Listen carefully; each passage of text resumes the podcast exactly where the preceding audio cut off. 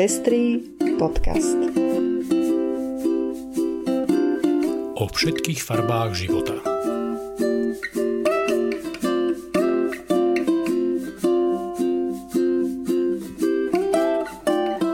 Vítame vás pri 24. vydaní Pestrých správ. Nemecko a Francúzsko ocenilo našu ombudsmanku. V bitke o právny štát vyhrala Európa nad Maďarskom a Poľskom. Bután dekriminalizoval homosexualitu. Joe Biden menoval čisto ženský komunikačný tím. Nemecko zlepšuje podiel žien na rozhodovaní. Tieto a ďalšie správy prinášame v nasledujúcich minútach. Ja som Lucia Plaváková. A ja som Ondrej Prostredník. Nájdete nás aj na portáli Patreon. Ďakujeme všetkým, ktorí nás už cez tento portál podporili. Ak nás chcete aj vy podporiť pri šírení osvety v oblasti ľudských práv a ochrany menšín, nájdite si náš profil na patreon.com. Srdečná vďaka a príjemné počúvanie. Verejná ochrankyňa práv udelila pri príležitosti 72. výročia prijatia Všeobecnej deklarácie ľudských práv, ktoré sa po celom svete oslavuje ako Medzinárodný deň ľudských práv, ocenenie ombudsmanské ďakujem. Medzi ocenenými je aj organizácia Človek v ohrození, ktorá adresne reaguje na vzniknuté krízové situácie doma aj vo svete, venuje sa humanitárnej pomoci a organizuje festival Jeden svet. Ombudsmanka vyzvihla jej prácu organizácie s ľuďmi v núdzi či marginalizovanými rómskymi komunitami. Ďalším z ocenených je organizácia muskulárnych dystrofikov v Slovenskej republike, ktorá združuje deti a dospelých s nervovo-svalovými ochoreniami a pomáha im, aby v čo najväčšej miere dokázali žiť nezávislý a plnohodnotný život. Ombudsmanka vyslovila uznanie ich práci, ktorou prispievajú k jednoduchšiemu prístupu k základným právam ľudí s telesným postihnutím. Ďalším zoceneným je organizácia Prima a Stopa, ktoré sa venujú ľuďom bezdomova a v roku 2020 spolupracovali na kampani, ktorej cieľom bolo poukázať na potrebu ukončenia bezdomovectva. Ombudsmanka im vyjadrila vďaku za aktivity zamerané na pomoc a zviditeľnenie ľudí bezdomova. A čo ma obzvlášť potešilo, ocenenie dostal aj Valdemar Švábenský, autor myšlienky Festivalu transrodovej kultúry Svet podľa Gabriela, ktorá je jeho odpoveďou na tragický príbeh jeho transrodového syna. Ombudsmanka ocenila jeho odvahu a silu, keď napriek obrovskej strate nadalej bojuje za práva transrodových ľudí a prispieva k vytvoreniu rešpektujúcej a ľudskoprávne vnímajúcej komunity. Pripájame sa k pani ombudsmanke a ďakujeme oceneným za ich vytrvalú prácu, ktorou prispievajú k zlepšeniu života mnohých ľudí na Slovensku. Naša ombudsmanka nielen oceňovala, ale ocenenia sa dostalo aj jej.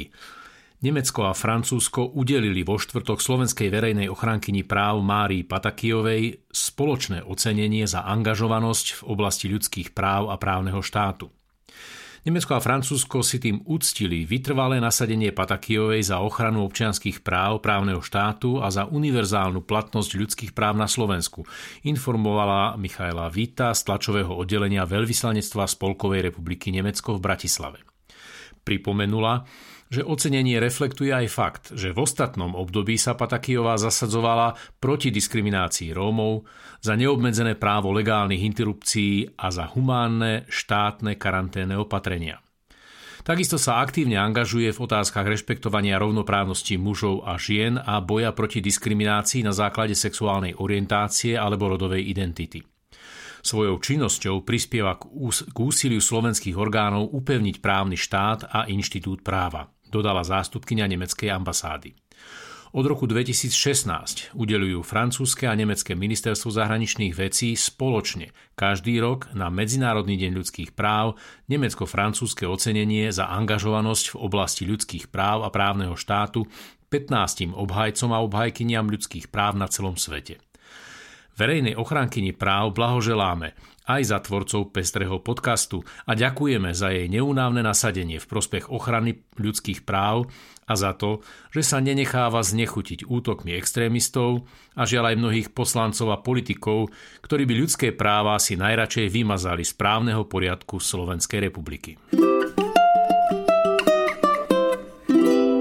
Európska komisia proti rasizmu a intolerancii zverejnila správu o Slovenskej republike, v ktorej identifikovala oblasti, v ktorých Slovensko zlyháva v otázkach zabezpečovania dodržiavania práv menšín. Správa sa venuje štyrom hlavným oblastiam. Vzdelávaniu rómskych detí, neregulárnym migrantom, rovnakým zaobchádzaním s LGBT ľuďmi a nenávistným prejavom.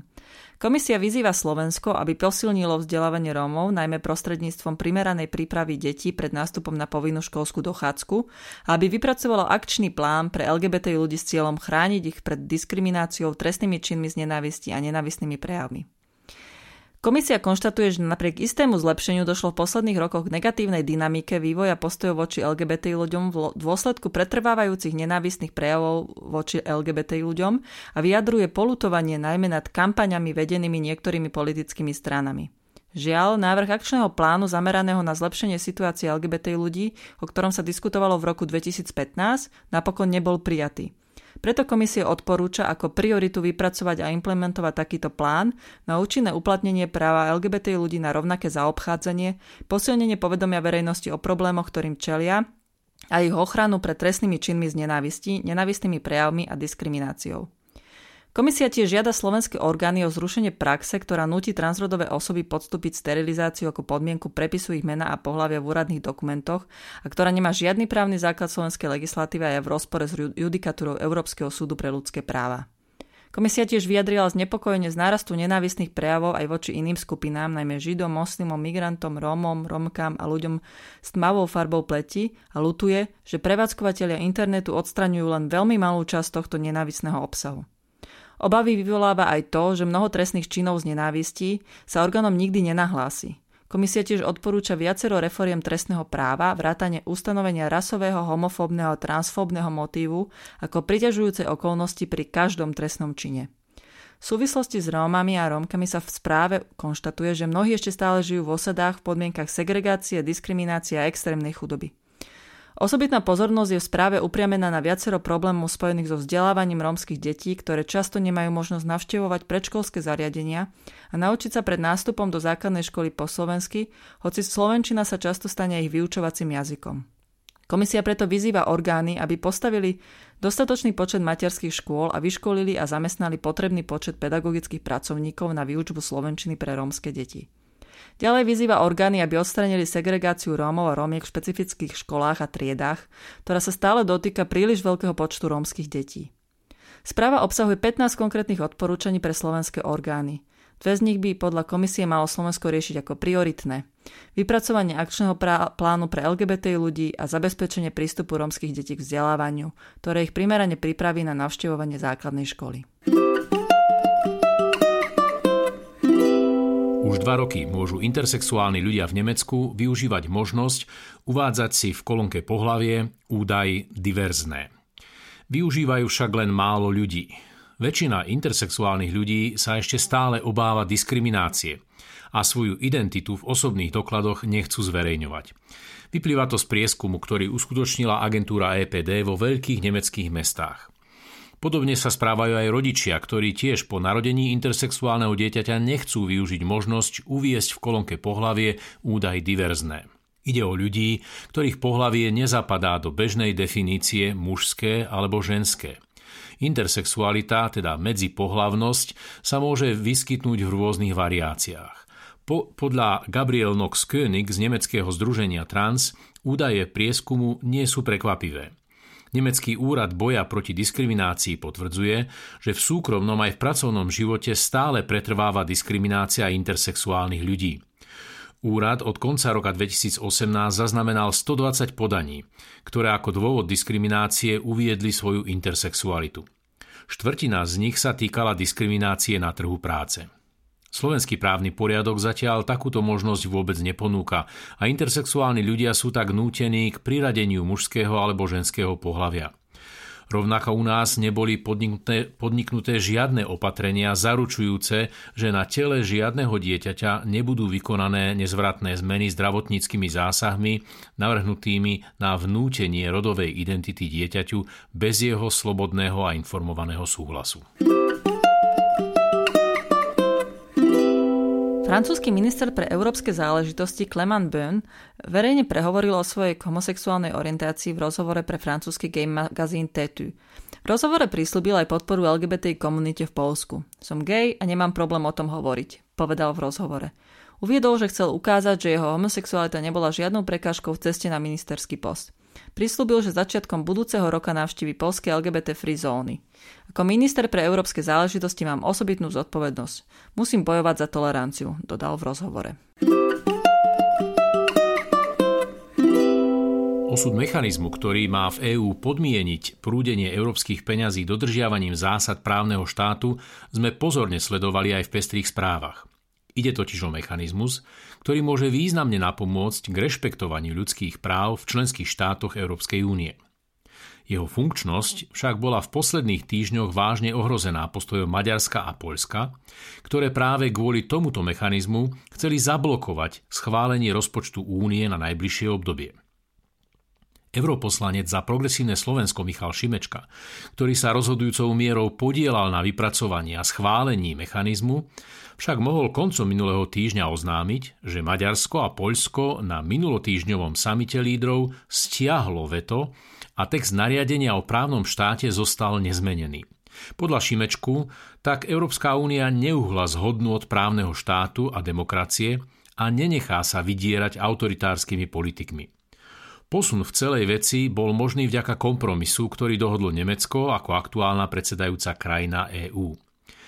Podstatou kompromisu je, že o zastavení dotácií pre členský štát z dôvodu porušovania právneho štátu bude musieť najprv rozhodnúť Súdny dvor EÚ, čím Maďarsko a Poľsko získali záruky, že mechanizmus sa nebude uplatňovať svojvoľne.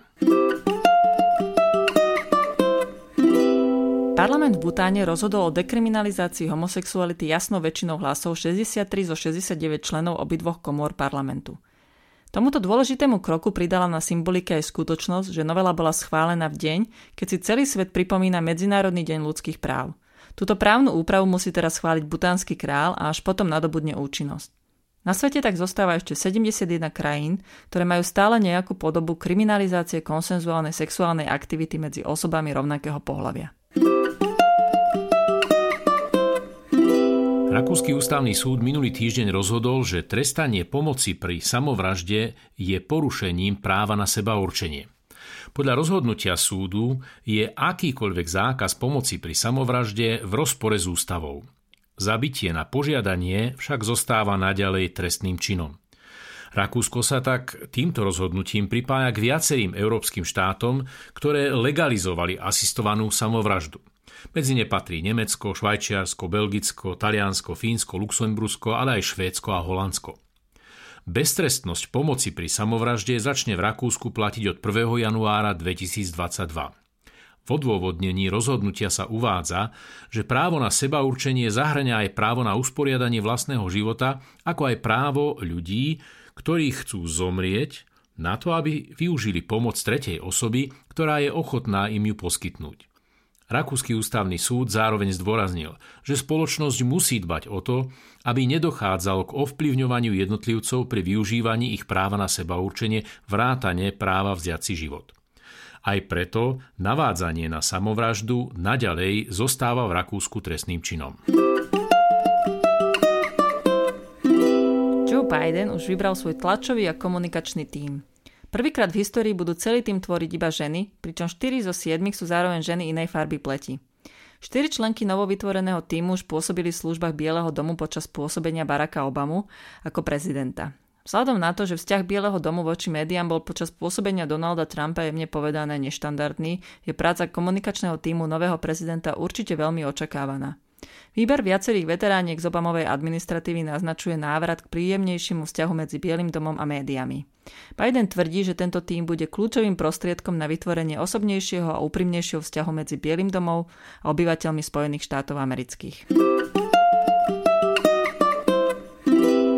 Správna rada, ktorá má viac ako troch členov, musí mať v Nemecku medzi členmi aj jednu ženu. Ešte koncom novembra o tom rozhodla tamojšia vláda. Franciska Giffey, spolková minister, ministerka pre rodovú rovnosť, povedala, že ide o prelomové rozhodnutie, ktoré urobilo koniec čisto mužským zasadnutiam správnych rád vo veľkých spoločnostiach. Podľa ministerky toto rozhodnutie nastavuje štandard modernej a udržateľnej spoločnosti, ktorá využíva svoj potenciál. Ako ukázal nedávny výskum, Nemecko zostáva v zastúpení žien v správnych radách za ostatnými silnými ekonomikami. Kým podiel žien v správnych radách 30 najväčších nemeckých spoločností je len 12,8%, v Spojených štátoch amerických je to viac než dvojnásobok. V Spojenom kráľovstve je to 24,5% a vo Francúzsku 22,2%. Rozhodnutie nemeckej vlády presadilo aj kvótu na 30-percentné minimálne zastúpenie žien v dozorných radách podnikov s väčšinovou účasťou štátu. Podobné úpravy sa chystajú aj pre spoločnosti zriadené zákonom o verejnom záujme, ako sú zdravotné či sociálne poisťovne. Veľké nemecké spoločnosti už protestovali, že ide o neodôvodnené zasahovanie štátu do súkromného podnikania. Podobnú úpravu ešte v roku 2010 schválilo Francúzsko. Európsky parlament ešte v roku 2013 podporil návrh Európskej komisie, podľa ktorého mali mať verejne obchodovateľné spoločnosti do roku 2020 vo svojich správnych radách minimálne 40-percentné zastúpenie žien. Návrh komisie a parlamentu však dodnes blokujú vlády viacerých členských štátov vrátane Slovenska. Stredu 16. decembra si budete môcť vypočuť diskusiu zo série Mesto láska, ktorá sa venuje téme života v meste, mestskému plánovaniu, ale aj otázkam demokracie, rovnosti, transparentnosti a príležitosti v meste. Kolektív Spolka v spolupráci s košickým kinom Úsmev si tentokrát pripravili diskusiu s názvom Mesto starostlivé, zraniteľné, ktoré sa budú venovať tomu, ako úlohu môže, e, môžu mesta zohrávať v tom, aby sa starali o svoje obyvateľstvo a v čom naopak sú zraniteľné. Ako hostka vystúpi sociologička Miriam Kanioková a lokálnym diskutujúcim bude Richard Dlhý, ekonóm z magistrátu mesta Košice. Nezvládate zabehnúť maratón? Tento iste zvládnete. Cez Amnesty International sa môžete zapojiť do maratónu písania listov.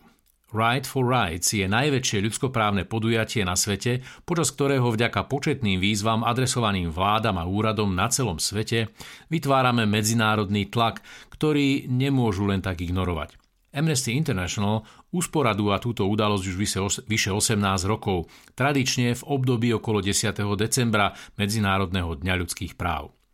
Ľudia na celom svete v priebehu niekoľkých týždňov píšu a odosielajú milióny listov solidarity a petícií, ktorými žiadajú spravodlivosť pre nespravodlivo väznených, utláčaných a prenasledovaných ľudí.